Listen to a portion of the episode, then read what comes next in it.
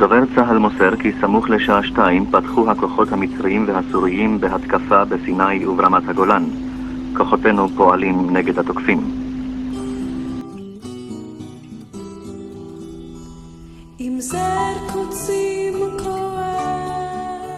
יומני מלחמה, פרויקט מיוחד לציון 50 שנה למלחמת יום הכיפורים. לוחמים משתפים את מה שעבר עליהם. במשך 14 שנים למדה האומנית והצלמת שירז גרינבאום להכיר את אבא שלה, מיכאל, הלום קרב ממלחמת יום הכיפורים. עם הזמן הבינה שהיא דור שני לפוסט-טראומה. היא הקימה את פורום להאיר את הבית, ועכשיו היא מציגה תערוכה חדשה ועוצמתית שנוצרה דרך עדשת המצלמה. חודשים ספורים לפני פתיחתה נפטר אביה. בספר שמוצג בתערוכה היא כותבת מסתכלת עליו עכשיו, מיכאל מייקל גרינבאום. כנראה האדם שהסתכלתי עליו הכי הרבה בחיי הבוגרים. שמרתי עליו במבט לאורך 14 השנים האלו. שלא יעשה טעות, שלא ייפול, שלא יאבד רגל בניתוח, שלא יחצה את הרחוב כשאוטובוס עובר, שלא יתפשט בכניסה לביטוח הלאומי, שלא יאבד את הבית, שלא ילך מכות.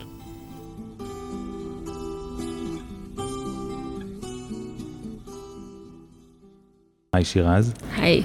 קודם כל תודה שאת מארחת אותי. תודה שבאת. ותכף נדבר גם על התערוכה אה, וגם על עוד אה, שלל דברים שאת עושה. אני רוצה להתחיל בעצם אה, עם מה שאנחנו רואים פה. אולי את ככה תספרי קודם כל איך קוראים לתערוכה שלך ומה את עושה בחיים, ומפה אנחנו נצלול יותר לתוך העניין. אוקיי. Okay. אמ, אז אנחנו בחלל של גלריית פי שמונה. מתל אביב. לתערוכה קוראים עכשיו כשיש אור תצלמי. זו תערוכה ש... של צילומים שעשיתי עם אבא שלי במשך 14 שנה. אבא שלי בוגר 73, הוא התמודד עם פוסט-טראומה צבאית בעצם מאז המלחמה ועד מותו לפני שלושה חודשים. ומה אני עושה? אני צלמת ועורכת, עורכת ספרים, עורכת תוכן. ומייסדת של פורום להאיר את הבית, דור שני לפוסט-טראומה צבאית, יחד עם אסנת סלע וענת סולהב, ואנחנו עוסקות בהפעלה של קבוצות טיפוליות לבוגרים, אה, ילדים בוגרים של אה, אה, אבות פוסט-טראומטיים ואימהות פוסט-טראומטיות, ולהעלאת מודעות וקידום של זכויות בני משפחה ועוד ועוד ועוד, והעלאת מודעות בנושא. אז אני אגיד ש... מה שאותי ככה משך ועניין באמת לקיים את הרעיון הזה, כל פעם שבעיקר אני חושב במדינת ישראל שהיא רוויה, רוויה גם אה, נכי צה"ל וגם אה, נופלים ממלחמות שונות, כל פעם אה, מאירים, כמו שאתה אמרת, להאיר את הבית, מאירים עוד נקודה או שמים עוד ככה זרקור, והפעם זה משהו שהוא, אני לפני זה פחות נתקלתי בו, אני בטוח שגם עוד אנשים, של בעצם ילדים של אה, אנשים פוסט-טראומטיים. כל הגילוי הזה שנקרא הלם קרב או פוסט-טראומה, ויש לו עוד כמה שמות, אני חושב שהוא ככה גם, אה, אני עסקתי בזה לא מעט ברעיונות שלי אה, עם אנשים שקשורים לזה, וגם משרד הביטחון לוקח לו את הזמן להכיר בזה ולעזור בעניין. אז אני אשמח ככה שנדבר קודם כל איך את חווית את הילדות בצל אבא שלך. אה, אולי קודם תתחילי בזה שתתארי איזה בן אדם הוא היה, היה לכם ככה, באמת התרשמתי גם מהתערוכה, עמוקות וגם מהדברים שכתבת, אה, עליות וירידות בקשר, ואני מניח שזה קשור מאוד למצבים שהוא חווה. אז אה, שתתארי אותו ככה ותגידי איך, איך נראתה הילדות שלך בצילו. אני אגיד קודם כל לגבי המושג בצילו, מכיוון שאני צלמת.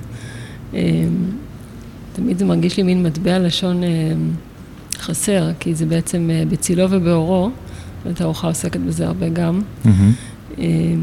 כי באמת בתור ילדה הייתי מאוד, מאוד מבולבלת לגבי המצב של אבא שלי, לגבי מה בעצם קרה לו, גם כי לא הייתה מודעות לנושא של הלם קרב, לא היה ממש את המונח הזה. היום אנחנו כבר אומרים פציעה פוסט-טראומטית, אנחנו יודעים שהלם קרב זה מושג ש... עוד נשאר לנו כ... מההתחלה של הדיון בנושא הזה ממלחמת העולם הראשונה, והיום אנחנו כבר קוראים לזה קצת אחרת. נכון, ו... כי לא, זה לא אומר שכולם חוו קרב, היו כאלה שנחשפו להרבה מאוד דברים אחרים, וההלם הוא מזה, נכון? כן, כן, וגם לא היה את המונח הזה, וגם, אמ, וגם אבא שלי באופן ספציפי, למרות שאחרי המלחמה הוא אובחן אה, כפוסט-טראומטי והיה במחלקה פסיכיאטרית אה, עם שלושה ניסיונות התאבדות והרבה מאוד אה, חוסר יציבות. למרות זאת, עדיין כשאני נולדתי ב-79, אימא שלי לא ידעה על העבר שלו, הוא לא דיבר על זה, גם, גם במשפחה, ההורים, אה, סבא וסבתא שלי, ואחיו התאום, שגם מופיע פה בתערוכה, גם הוא היה הלום קרב, ואובחן בשטח למעשה, כמו שאנחנו יודעים היום, בהערכות מאוד מאוד חסרות, באיזשהו אופן מדברים על 700 הלומי קרב שאובחנו בשטח, אבל אנחנו יודעים שהיו הרבה יותר. אמ, אז בעצם למרות שהם אובחנו, כמה שנים אחרי המלחמה, הדבר הזה סוג של, הוא שם באיזה קופסה שחורה, הוא אה, אוחסן בבית וזהו, ולא דיברו על זה. ואני גדלתי בעצם עם אבא שהתחיל לאט לאט לפתח כל מיני סימפטומים פוסט-טראומטיים, כמו התקפות זעם, אה, שתייה, חוסר שינה, עוררות יתר ודברים שאנחנו יודעים היום שהם באמת סימפטומים פוסט-טראומטיים, ולא היה שום דבר שיחבר את כל התופעות האלה, הכאוטיות מאוד, לדבר אחד, ולמה אפשר לעשות כדי לעזור לו. ובעצם עד אה, גיל, בעצם מגיל 6 עד גיל 12 ההורים שלי היו בסוג של אה, קושי מאוד גדול בזוגיות וקושי בלייצר בית אמ, יציב, וההורים שלי התגרשו כשהייתי בת 12, בגלל המצב של אבא שלי, קשר סוג של נותק, למרות שכל הזמן בדקנו שהוא בחיים, mm-hmm. ושהוא... אה, אה, אבל לא ממש ידענו איך לעזור לו, ואימא שלי ממש ככה ניסתה לשקם את החיים שלה, ו... כמה ילדים הייתם בבית? אני בת יחידה. בת יחידה. כן, אני אומרת על התערוכה הזאת שזו תערוכת בת יחידה. אוקיי. ויש, אה, נגעת בכל מיני דברים כאוטיים שקרו בבית, את זוכרת ממש אה, אה, נקודות כאלה שאת, אה, לא יודע מה, מתעוררת בלילה מ, מצעקות, אני לוקח את הדברים הקלאסיים, אבל אני מניח שדבר מוביל לדבר, אה, יש דברים שאת כן. ממש זוכרת. אה... כן, יש המון, המון זיכרונות של, נגיד, אני בת שש, שכתבתי על זה פה בספר שמופיע בתערוכה, אבא שלי פתאום לוקח אותי בלילה לאיזה סיור באוטו. בטיילת, כי הוא צריך להירגע ממשהו, אני לא יודעת ממה בדיוק. הוא אומר לי כזה, ואת זה לא כתבתי בספר, הוא אומר לי כזה, את יודעת, שיר שיר, הים אמר לי היום שאני עצוב.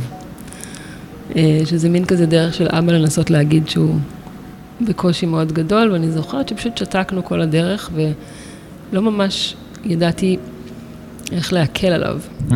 זו חוויה מאוד מעצבת מבחינתי, בתור ילדה, של לא לדעת איך לעזור לו, וזה משהו שאני חושבת שבתור אה, מישהי שקיבלה בהמשך כלים אה, להבין יותר מה זה הלם קרב, הניסיון הזה להציל הוא משהו שהוא מאוד מכונן בכל מה שאני עושה היום.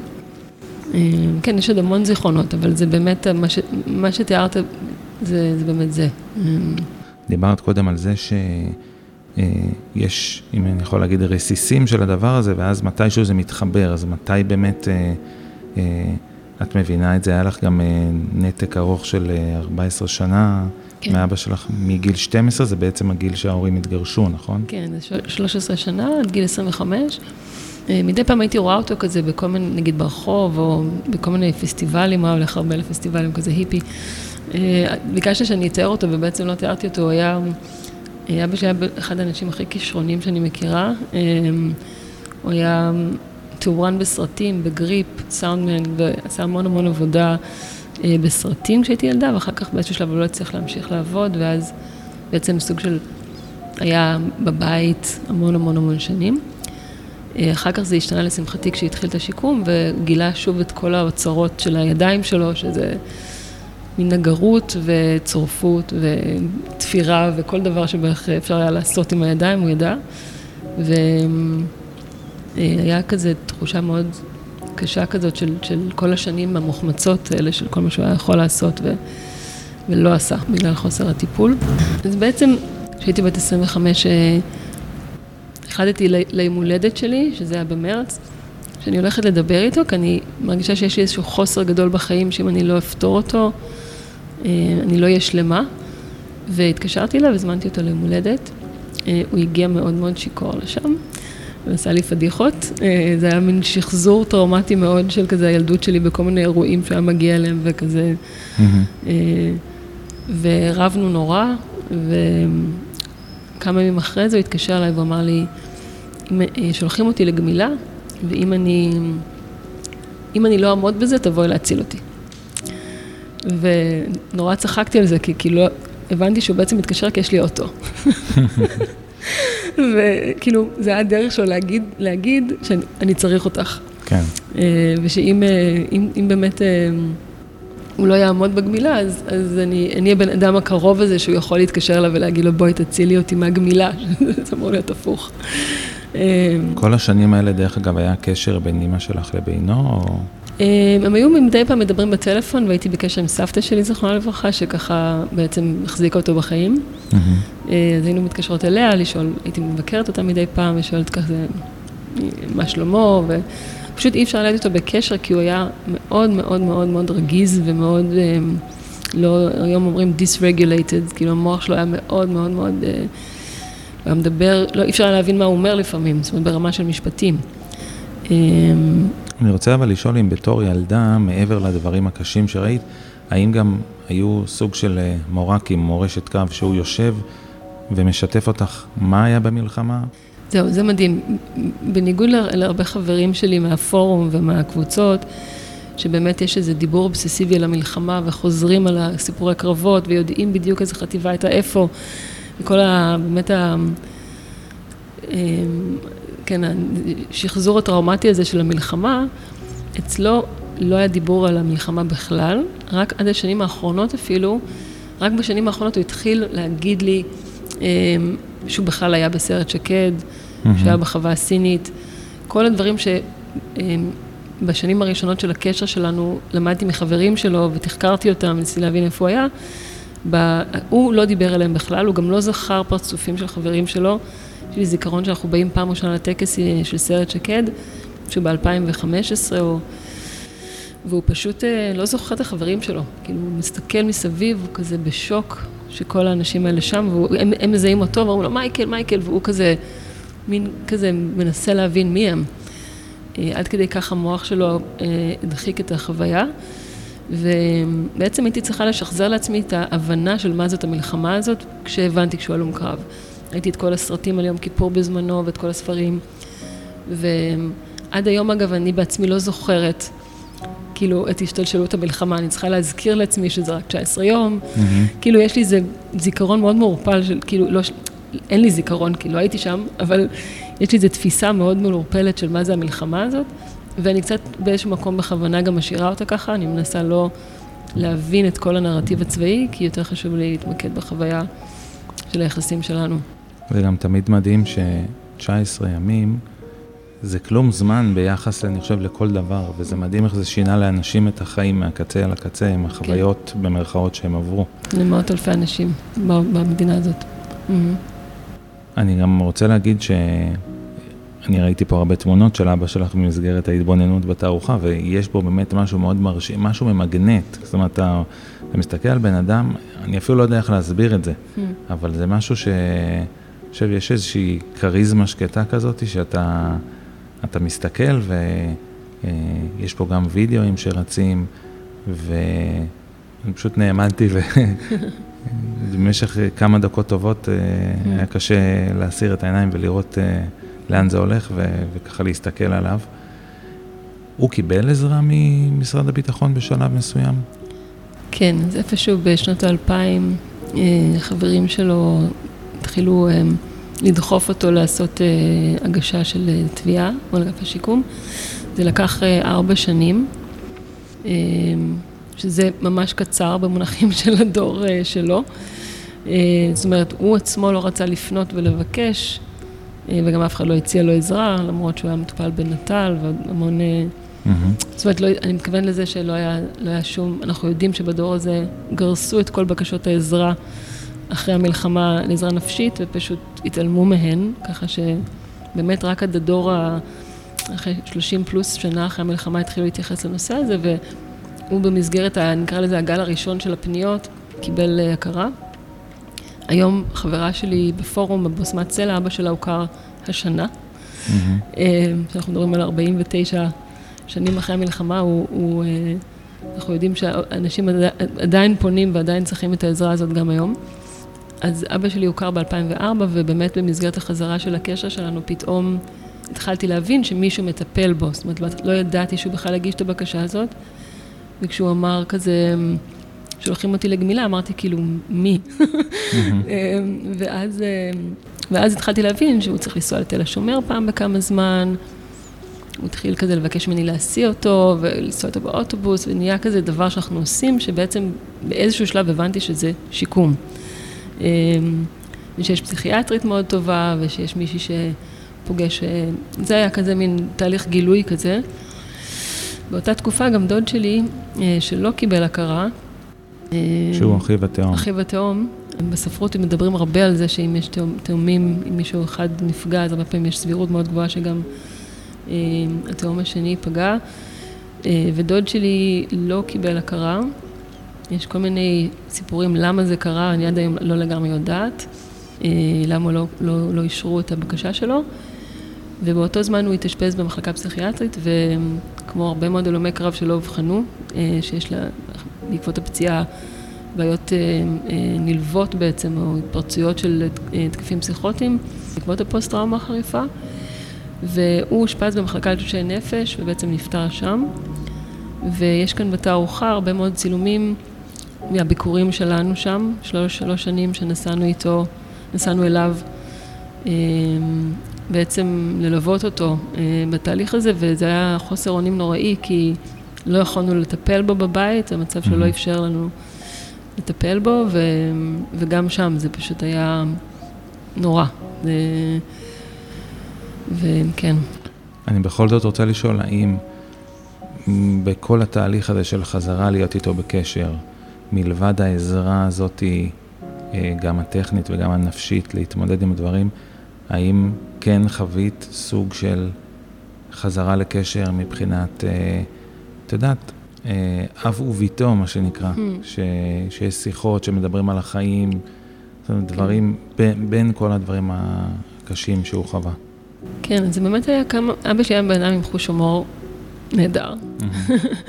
Mm-hmm. ולאט לאט זה התחיל לבצבץ. אה, ובתוך כל השנים הראשונות זה היה באמת הרבה מאוד שיקום, לסגור לו חובות בביטוח לאומי, לסדר, כאילו המון המון דברים שהם נורא כאלה שיק...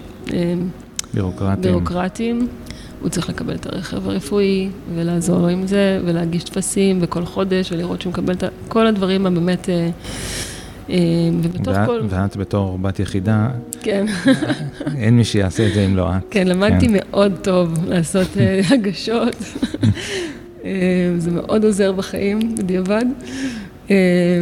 כן, כל העבודה הציבורית היום להעיר את הבית, באמת הרבה מאוד ממנה קשורה להבין את המנגנונים האלה ואיך הם עובדים. אז למדתי מהר, ובתוך כל זה התחיל להיות קצת, קצת כיף. אה, היינו נוסעים כזה לים פעם בשבוע, לחוף הדולפינריום עם המתופפים, אה, להכיר את החברים האיפים שלו, לנסוע קצת לפסטיבלים. זה היה קשה כי הוא, הוא עדיין היה מאוד מאוד כזה אמ, מתפרץ הרבה, או כזה לפעמים אומר דברים לא רציונליים, אבל לקח לי זמן להבין שבתוך כל אמירה שאני לא מבינה, יש משהו אמיתי שאני צריכה להקשיב לו. Mm-hmm. ומבחינתי זה היה ממש אה, כלי נורא נורא משמעותי ברגע שהבנתי את זה, שהוא לא סתם מתעצבן. הוא מתעצבן על איזשהו אי צדק, או על איזשהו משהו שהוא לא מצליח להעביר לי, אה, בגלל המצב של המוח. אני חושבת שזה אחד הדברים שהכי... פיצחו לי את, ה, את העניין הזה של איך להתמודד עם פוסט-טראומה, זה להבין שהמוח במצב לא מאוזן, ובגלל זה גם קוגניטיבית הבן אדם לא מצליח להגיד לך מה הוא באמת רוצה. כן. אה, ואז ברגע שהתחלתי להקשיב, אז, אז פתאום כזה, רגע, הייתי שואלת עוד שאלה ועוד שאלה, רגע, למה אתה אומר את זה? למה אתה עצבני על ההוא? כל פעם הייתי צריכה כזה לדובב אותו, ולאט לאט התחלנו לתקשר ולהבין מה, מה, כן, מה השלב הבא לצורך העניין בתהליך שלו. כן. והמון המון המון עזרה מחברים, שזה נס גדול ש, שהיה לי. הייתה לי מערכת תמיכה שבניתי לאט לאט יותר ויותר רחבה, וזה אפשר לו גם להרגיש בטוח שאני לא הולכת לשום מקום, שאני לא אעזוב אותו. אה, שאני אהיה שם ואני אלחם איתו מה שצריך, ולאט לאט האימון הזה יצר המון דברים מאוד יפים. מתי את מתחילה להבין שאת, אה, לא יודע, שבוער בתוכך משהו, שאת רוצה לעשות עם זה משהו, שאת מגלה שאת דור שני לנפגעים או פוסט-טראומטיים, וש... והאם, מתי את מצליחה לראות שיש עוד אנשים כמוך, האם זה הפתיע אותך, או שחשבת שאת, אה, זו רק את? אז באמת, אה, ברגע שקיבלתי את המונח הלם קרב ויום כיפור, אז התחלתי לשאול כל בן אדם בשכבת גיל שלי, איפה אבא שלה בצבא. אה, ואז הייתי אומרת כזה, רגע, אבל הוא היה בחזית הדרומי, הוא היה בצפון, הוא בסדר. כל פעם שהייתי שואלת את השאלה אם הוא בסדר, אנשים היו כזה קצת כאילו לוקחים צעד אחורה כזה, ולא תמיד מדברים. ואז הבנתי שממש כזה, I'm on to something, אה, והתחלתי לקרוא לעצמי דור שני למלחמת יום כיפור. אה, זה היה לפני 15 שנה. ויום אחד, במסגרת השיטוטים שלי באינטרנט על המלחמה, גיליתי את פרופסור זלבה סלומון, סולומון. פגשתי ממנה פגישה, הייתי סטודנטית אז לקולנוע בתל אביב, באוניברסיטה, ובאתי אליה למשרד, ואני כותבת על זה גם פה בספר בקצרה. ואמרתי לה, אני חושבת שאני דור שני, והיא הסתכלה עליי ואמרה כזה, כאילו מה שהיה מדהים, זה שהיא הסכימה להיפגש איתי, למרות שלא הייתי עובדת אה, סוציאלית ולא מטפלת ולא כלום, פשוט היא כזה קראה את המייל שלי והסכימה להיפגש. ואז כשאמרתי לה את המשפט הזה, היא, היא אמרה, עוד לא חקרנו את זה. וזה היה, זה היה mind blowing מבחינתי, אמרה, כן, זה מאוד הגיוני, כי יש העברה בין-דורית, יש דבר כזה, זה טראומטיזציה כן. משנית. היום, כשאנחנו, היום היא כבר, היום היא כבר מדברת איתנו על זה שהכניסו את זה להגדרה של פוסט-טראומה עצמה, אז היא אמרה, עוד לא חקרנו את זה. ואז יצאתי מהמפגש איתה עם כזה דימוי בראש אה, של מעגל שיושב ומדבר, ולא ידעתי אם זה צריך להיות סרט או עבודת אומנות או משהו, או קבוצה טיפולית או תמיכה או משהו. לקח לי עשר שנים עד ש... הבנתי שאני חייבת לעשות את זה. זאת אומרת, כל פעם אמרתי, כל יום כיפור אני אעשה משהו, אני, אני אכתוב את זה בפייסבוק, התחלתי לכתוב קצת דברים בבלוגים, בכל מיני, אה, לפרסם קצת תמונות וכולי, אבל כל פעם אמרתי, אני מתישהו הקבוצה הזאת תקרה. אה, ואחרי הסגר הראשון ב-2020, אה, הייתי בבית ובדיוק התפטרתי מהעבודה שעבדתי מאוד באינטנסיבית בשנתיים. אמרתי, טוב, עכשיו אני מקימה אתר אמ, ואני אזמין שם אנשים לקבוצה טיפולית. ושמתי שם את כל המאמרים שמצאתי על דור שני ever, ומה שהיה אז, שזה היה די מעט יחסית, בשלוש שנים האחרונות זה מטורף כמה דברים קרו. Mm-hmm. את כל הסרטונים ומחקרים שאנשים יכולו לקרוא. וכזה הסתובבתי בבית, הכנתי את האתר בוויקס כזה לבד, ובאיזשהו שלב עשיתי, הלכתי לעשות כביסה. אמרתי, איך אני אקרא לזה, איך אני אקרא לזה? אה, ונזכרתי בסבתא שלי, שהיא אה, הייתה לוחמת במחתרת היהודית אה, בזמן, בזמן השואה, ושכל הזמן אמרה שהיא שרדה את השואה בגלל הדור, האור שבבית. Mm-hmm. וזה מה שעזר לה לשרוד את כל, ה, כל המלחמה. ואמרתי, אה, נקרא לזה פשוט להאיר את הבית. ואז הרמתי את האתר ביום הזיכרון 2020, ובאותו יום בשמת סלע, השותפה שלי להקמת הפורום, הרימה קבוצת פייסבוק שקראו לילדים של דור, של אה, הלם קרב. Mm-hmm. ועידית עמיחי, שמנהלת את קבוצת הפייסבוק אה, יום כיפור צלקות וכאבים, חיברה בינינו. היא אמרה, מישהי בדיוק שמה משהו כזה כמוך, ונהיינו כזה. ברגע שדיברנו, זה היה ברור ש, שזה קורה. אמ, וככה התחילה הקבוצה הראשונה בעצם של עיית הבית. ואיזה פעילויות אתן אה, עושות, איזה... אני יודע שגם הגעת אה, לנאום אה, באחת מישיבות בוועדות הכנסת. כלומר, מה, נגיד, מה המטרה? אמ. האם זה משהו שהוא קשור בלהקל, נגיד ככה, את התנאים של הפוסט-טראומטיים, או ליצור קבוצת תמיכה שלכם, של בני הדור השני בעצם? כן. אז מהר מאוד הבנו ש... הקבוצה, הקבוצה הטיפולית, שזו קבוצה אה, של 12 פגישות, קבוצה דינמית, אה, היא, היא, היא ההתחלה. ושיש המון המון עבודה בחקיקה שצריך לעשות. זה היה לפני שהתחילו הדיונים של רפורמת נפש אחת, לפני שאיציק סעידיאן mm-hmm. עשה פעולת מחאה מול אגף השיקום, פעולה ששינתה הכל. כן.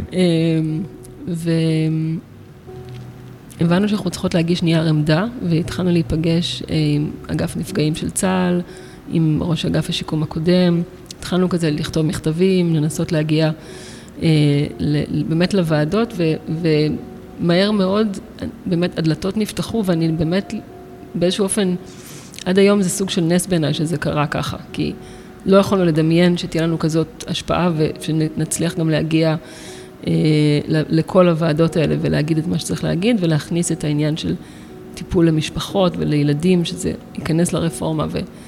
אה, שלא רק אנחנו עשינו את זה, זה גם ארגון נכי צה"ל שעבד שם הרבה מאוד מאחורי הקלעים ועוד הרבה מאוד ארגונים ופעילים אחרים. אה, אבל כל הנושא של, של הילדים בעצם קיבל מקום, ואנחנו היינו שם לדברר את הדבר הזה, אה, בזכות החיבור בינינו. אז הבנו שהפעילות תהיה באמת איזה שלושה ערוצים כאלה, הקבוצות הטיפוליות והמפגשי קהילה שאנחנו עושות פעם, mm-hmm. פעם כמה חודשים. העניין של החקיקה והעלאת מודעות בתקשורת, שזה בעצם הדבר שעשינו אולי הכי הרבה בשלוש שנים האחרונות, שזה להתראיין ולכתוב על זה ולהזמין עוד אנשים, והיום הקבוצה שלנו, יש לנו מעל 400 אנשים בקבוצת פייסבוק, והיא גדלה כל יום. התחלת להגיד uh, על החקר שנוצר uh, והלך וגדל בעצם מאז שנכנסת uh, לחדר של הפרופסורית. אה, את רואה גם בזה שינוי היום, בשלוש שנים האלה מאז ש, שככה התחלת אה, כן. להקים את הפורום? אז בעצם אה, המחקר הראשון שנעשה לילדים נעשה על ילדי השבויים לפני 11 שנה. מחקר גדול שזהבה וסולומון עשתה. Mm-hmm. ומאז נעשו עוד מחקרים, גם של פרופסור רחל דקל ושל, ושל עוד אנשים בנושא של באמת ההשפעות של טראומטיזציה משנית על הילדים ועל נשים. אמ, אני יודעת את זה גם סביב העניין שעכשיו אנחנו אה, מקבלות יותר ויותר פניות גם מארגונים שעוסקים בפוסט-טראומה שרוצים שסוג של נהפוך להיות אה, משהו, פרויקט שלהם או לקחת, לשתף איתנו פעולה בנושא הזה כי באמת אין על זה הרבה, עדיין הרבה מידע, זאת אומרת יודעים שיש אה, סימפטומים דומים כמו דיכאון או חרדה, התמכרויות. קשיים באינטימיות ועוד המון המון סימפטומים שהם הם, מועברים לדור השני בכל מיני דרכים, כל, כל אחד עם הספציפיות של, ה, של הסיפור שלו.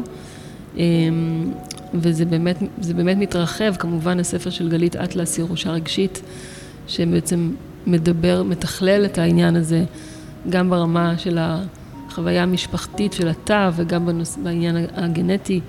הדיון הזה על אפיגנטיקה מאוד מאוד אה, רחב, אה, שמתנהל כבר הרבה שנים.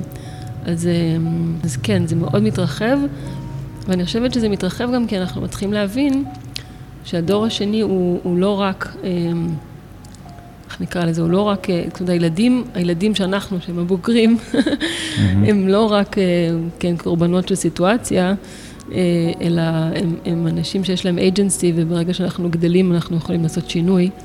וראינו את זה בקבוצות, שברגע שילדים מתחילים לטפל בעצמם, אז פתאום האבות מתחילים לדבר, ופתאום יש יותר כלים להתמודד עם הסיפור, אה, ויותר אה, ילדים שמתחילים לקחת את ההורים שלהם למסלול הכרה, בעקבות הקבוצות הטיפוליות או בעקבות המודעות.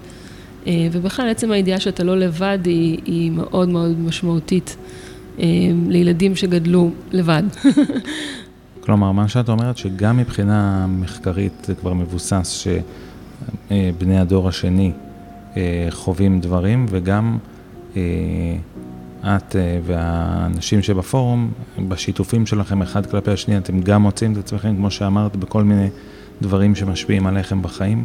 את יכולה כן. אולי לתאר משהו אחד אצלך שאת יכולה לזהות כדפוס ש, mm. ש, שאת חווה אותו mm. ושמפריע לך?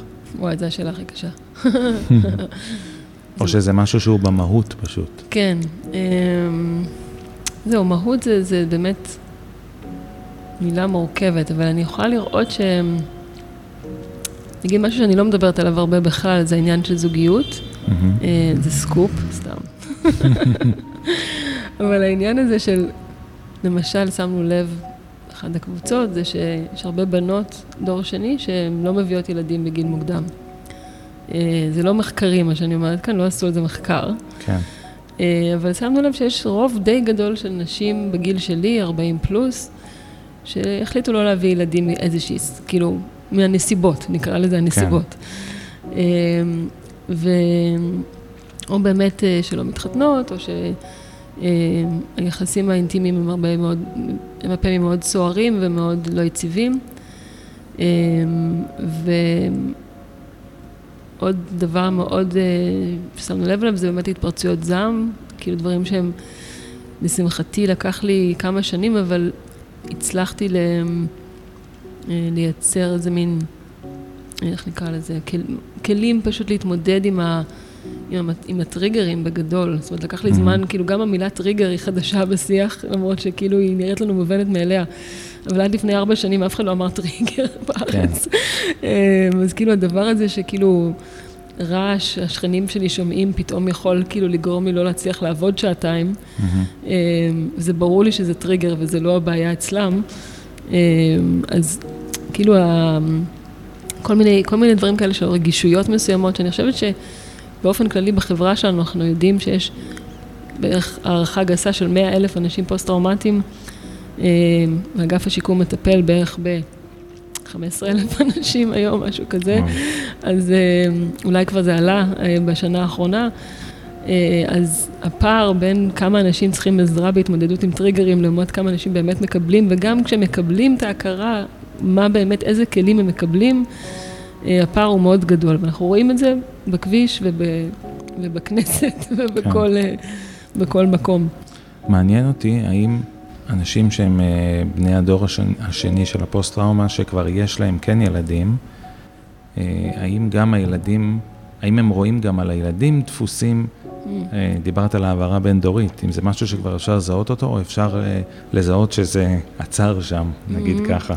זהו, זה דיון ממש גדול אצלנו בפורום, כי באמת לבוסמת יש שבעה ילדים, וואו, והרבה היא מדברת על זה. אה, זו שאלה... זה מחקר בפני עצמו. כן, כן, ממש. וגם, באמת, אני חושבת שהרבה מאוד מה... ה- כי אני יכולה לדבר מהניסיון שלי, נגיד היום, אם היו לי ילדים, זה אחד הדברים העקרוניים שהייתי מנסה באמת לא להעביר להם, או, או לפחות לדבר עליו, זה העניין של אשמה ובושה. שזה משהו שהוא, זה היה הדבר הראשון שרצינו להסיר בפורום, זאת המטרה הראשונה, להגיד זה לא בושה, לסבול מטראומה, זה לא, זה לא, אה, זה לא אומר שמשהו במנגנון שלי דפוק, או שאני חיה לא טוב, אה, או שאני בת פגומה. אם אני לא מצליחה... אה, אה, העניין של אשמה והסתרה זה הדבר הראשון ש, שהייתי מנסה להתמודד איתו, אבל יש עוד כל כך הרבה דברים, ואני מרגישה שאנחנו ממש בדרך, אנחנו ממש בהתחלה של הניסוח הזה של מה זה להיות דור שני למלחמה, בגלל שאנחנו כל כך, גם בגלל הא- האירועים העוקבים והעובדה שאנחנו בעצם כל הזמן נמצאים בתוך מצב טראומטי, אנחנו לא, אין, אין, כאילו, אנחנו אומרים שאנחנו בתוך שגרה, ואז יש מלחמה, מהמם. ואנחנו בפועל, אין את הדבר הזה, אין באמת את ה... כאילו, וגם מלחמת 73, היא שינתה את, את המקום הזה באופן גורף. זאת אומרת, זה, לא- אנחנו לא אותה ישראל לפני ואחרי 73, ובמובן הזה, אנחנו גם לא אחרי צוק איתן, אותו דבר, ואנחנו לא מתייחסים לעובדה הזאת בכלל. ואז האנשים שהיו שם צריכים להתמודד עם זה, כאילו זה בעיה שלהם, שהמקום הזה שבור. אבל כן. הם פשוט באיזושהי אה, תגובה, אה, נמצאים באיזושהי תגובה לעובדה הזאת שיש שבר. ובתור חברה, אם לא נתייחס לעובדה הזאת שיש שבר, אז, אז יהיה מאוד קשה גם לגרום לאנשים להחלים. אה, כן. בקבוצות הטיפוליות שלכם, איך אתם, אה, נגיד, אה, בוחרות אה, במה יעסוק המפגש הבא? נגיד, Mm. זה דברים שעולים מהמטופלים שרוצים לעסוק בהם, זה דברים שאתם, אתן יודעות, איך, איך זה נקבע ומה? כן. אם, יש, אם את יכולה לתת גם דוגמה, איך מתנהל מפגש כזה ואיך אנשים יוצאים ממנו מהפידבקים. כן. אז אני אפריד רגע בין שני הסוגים של המפגשים שאנחנו עושים. המפגשים של הקבוצות הטיפוליות, אנחנו קוראים להם קבוצות תמיכה מקצועיות, Mm-hmm. זה מפגשים שמונחים על ידי גבי, גור, גבי בונוויט וגלי גורן הולצברג, שהם שני מטפלים מוסמכים בטיפול בפסיכולוגים קליניים, פסיכואנליטיקאים שמתמחים בשיטת ביון של קהילות טיפוליות. המפגשים האלה הם מפגשים שהם מה שנקרא קבוצה דינמית. אה, אני אתאר ממש כזה על קצה המזלג, יושבת קבוצה ויש איזשהו פתיח מסוים שאחד המטפלים מתחיל איתו, ואז המפגש הוא כשעה וחצי שיחה, שבעצם אנשים מעלים מה שעולה להם באותו יום.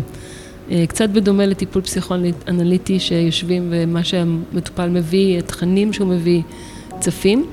ובכל קבוצה התמות וה, והתובנות נשזרות באופן אורגני ביחס למי שנמצא בחדר. Mm-hmm. והפידבקים שקיבלנו על, ה, על, הטיפול, על המפגשים האלה הם, הם די מדהימים. אה, אני יכולה להגיד על עצמי באופן, אה, באופן אישי שזה שינה לי את החוויה שלי בעולם. זאת אומרת, זה ממש לפני ואחרי מבחינתי, מהרגע שהתיישבתי בקבוצה הראשונה, ש... זאת אומרת, בעצם הייתי צריכה להסיר את הכובע של המארגנת ולשבת בקבוצה כמטופלת. כן, ל- למצוא את ה... אני חושב שזה גם אומץ להיפתח ו... ולהשקיע את המשאבים שם. כן, זו הייתה חוויה מטורפת, וגם עשינו את זה בדיוק בזמן שהתחילה שעת נעילה, עלתה לאוויר, וזה היה הכל ביחד, זה היה פשוט כאילו, זה לתת לעצמך להתפרק ולהיבנות מחדש במובן הכי עמוק. אמ, אז באמת קיבלנו משובים מדהימים, הם, גם, הם באמת גם נמצאים באתר שלנו, ואנחנו אה, עושים פולו-אפ על הקבוצות, אה, לראות את ההשפעה שלהם לאורך זמן. אני יכולה להגיד נורא בשמחה שהרבה מאוד מהאנשים שהיו בקבוצות באים וממשיכים להיות פעילים בקהילה אה, וגם אה, אה, פשוט נהיים סוג של מדבררים את, התהליך הזה הלאה. הסוג הנוסף של מפגשים שאנחנו עושים זה מפגשי קהילה. אנחנו בעצם לוקחים בחשבון שלא כל אחד רוצה להתחייב לתהליך טיפולי של 12 מפגשים, שהוא באמת נורא... נורא תובעני גם מבחינה רגשית ומבחינת מה, מה שעוברים. כן. אז אנחנו עושים מפגשים אה, שהם גם יותר ממוקדי תוכן סביב נושא. אה, המפגש הראשון שעשינו היה סביב השאלה איך גיליתי שאני דור שני, אה, והמפגש הקרוב יהיה קשור ליום כיפור. ויש לנו המון תוכניות לשנה הקרובה בנושאים שונים, לא רק בהקשר הטיפולי, mm-hmm. אלא גם בהקשר של, של מיצוי זכויות ו...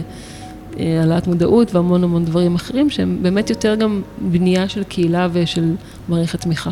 זאת אומרת, המערך תמיכה הזה הוא תומך גם בדור השני, אבל גם נותן להם כלים איך לתמוך בהורים שלהם. כן, כי באמת הרבה מאוד מהאנשים בקבוצה שלנו באופן מעניין, לא כולם, אבל הרבה מאוד הם דור שני ליום כיפור, וזה דור שעכשיו ההורים שלו מאוד מבוגר בגיל השלישי. Mm-hmm. הרבה מהם, לצערנו, מתים בטרם עת, בגלל הסיבוכים של ההשפעות הבריאותיות של המצב הנפשי שלהם. ויש הרבה מאוד בעיות, זאת אומרת, זה, זה לא רק הבעיות הבריאותיות, זה הרבה פעמים עניין של תפקוד, טיפול בבית, אה, עם אנשים שלא יוצאים מהבית, זאת אומרת, זה כל הגיל השלישי מוחרף כפול מאה. מתי אבא, דיברת על אבא שלך שהוא נפטר לפני שלושה חודשים, באיזה תאריך הוא נפטר? ב-29 למאי. 29 למאי, אז... אני אגיד שהקשר הראשוני ש... שנוצר בינינו, הוא היה בעצם בסוף חודש יוני, שזה חודש אחד בלבד אחרי. אני רוצה לשאול אותך, אה, איך מאז את מתמודדת, כמה זה באמת, אה, אה, כמה הוא חסר לך, כמה, אני אשאל שאלה קשה, האם את מרגישה שגם ירד ממך איזשהו עול טיפולי בעקבות זה? מעניין. אמ, זה מעניין, כי כאילו אני מרגישה שהתכוננתי למוות של אבא שלי בערך כזה מגיל שלוש. וואו. בגלל שהמצב שלו היה כל כך קשה הרבה שנים, אז כאילו כל הזמן הרגשתי שאני מאבדת אותו. אז זה קצת כאילו כמו, כאילו החוויה של המוות שלו הייתה, כאילו ההתמודדות עם המוות שלו הייתה איזה בלתי נמנע כזה. כאילו, צללנו לזה. כי לשמחתי הייתה לנו אפשרות להיפרד. זה לא, זה לא היה, אומרת, זה היה מהיר, אבל זה לא היה פתאומי. אמ, וכל התקופה האחרונה שליוויתי אותו, וידענו שכבר לא נצליח, אה, אני לא אצליח להציל אותו הפעם, אז, אז היה המון המון אובדן, היה המון כעס, כאילו הייתי בכעס, הייתי ממש בהתקפים כאילו קיצוניים. גם הוא לא, והוא הכיל את זה מדהים, כאילו היה לנו ברור שזה מאוד קשה להיפרד.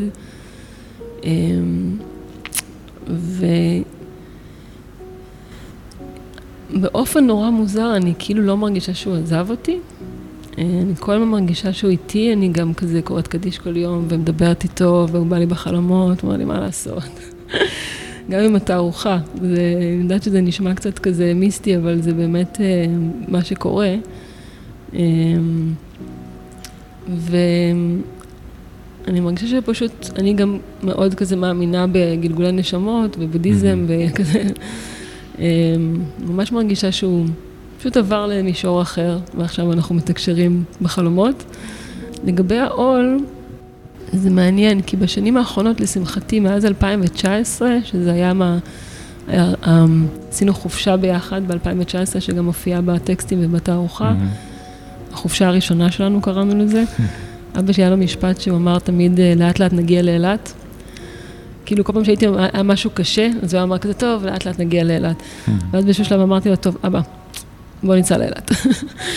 אז נסענו, אה, עשינו טיול כזה לכמה ימים.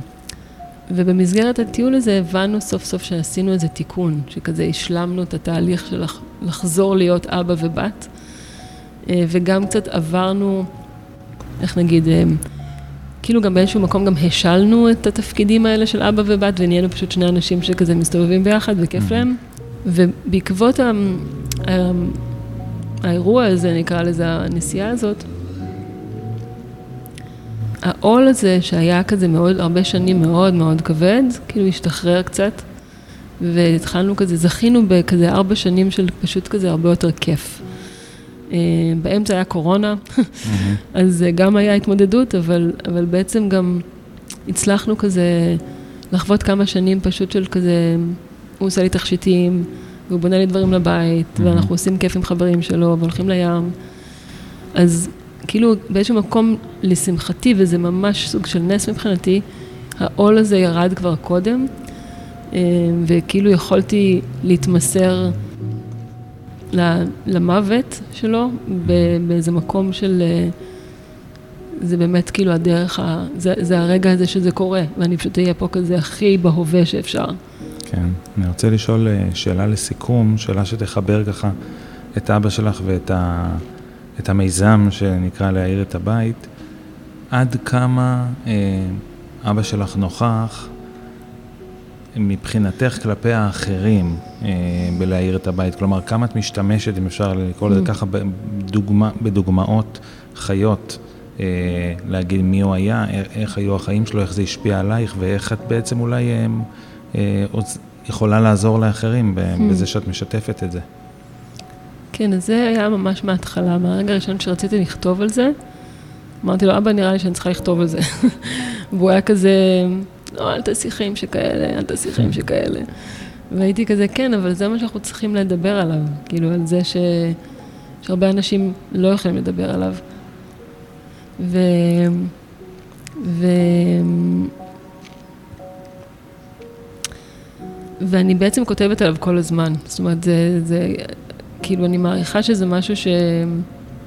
ישתנה עם הזמן, מוזר לי להגיד את זה עכשיו, כי אני mm-hmm. בשיא הכזה תערוכה וכזה, כל הזמן מדברת על זה. אמ, אבל אני לא מצליחה לענות על השאלה הזאת, אולי זה מוקדם מדי, אבל אני, בגדול, כאילו, אני, אני כל הזמן מדברת עליו, שזה כזה, שזה גם חלק מה, כמובן, הקומפלסיביות של ההתמודדות עם הנושא. אמ, זה ברור לי גם ש... כאילו פעם חברה אמרה לי, את יודעת, כאילו יום כיפור זה לא רק הטראומה שלך. וזה היה mind blowing מבחינתי, זאת אומרת, זה היה כזה רגע של וואו, כאילו, נכון. לא, כאילו, זה מצחיק להגיד את זה, כי כל הזמן הייתי כזה עסוקה בדור השני, אבל כאילו, הייתי נורא באובסס על זה שזו החוויה שלי, וגם יותר קל לי לדבר על הנושא הזה דרך החוויה שלי, ולא כזה באיזה טענה כללית על המלחמה, או טענה כללית על החברה. או... ואני גם מאמינה שזה גם חלק מהפעולה הפוליטית, זאת אומרת שאנשים צריכים לדבר מתוך החוויה שלהם, כדי להמשיג משהו רחב יותר. אז, אז כן, אני מקווה שאני אדבר עליו כל החיים, נראה לי. אני חושב שהתשובה ברורה, הוא נמצא ונוכח כל הזמן. שירה, אז אני רוצה קודם כל להודות לך שהזמנת אותי אה, לפה לגלריה, לראות את התערוכה הבאמת מרגשת. תודה. וששיתפת אה, בכנות ובאומץ אה, מהחיים הפרטיים שלך והדברים שאת עוברת. ואני רוצה לאחל לך אה, ימים טובים ו- והמשך אה, יצירה פוריה בכל תודה. מה שתעשי. ותודה רבה שהתראיינת לסיפור אחד. תודה רבה.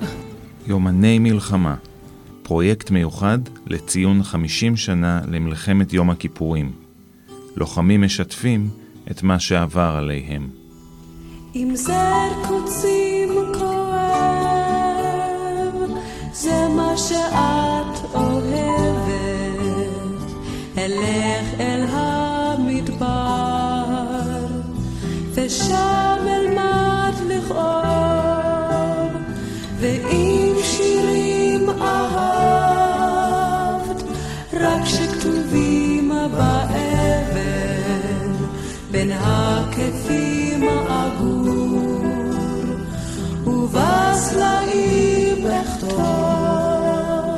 ואז כשנתכסה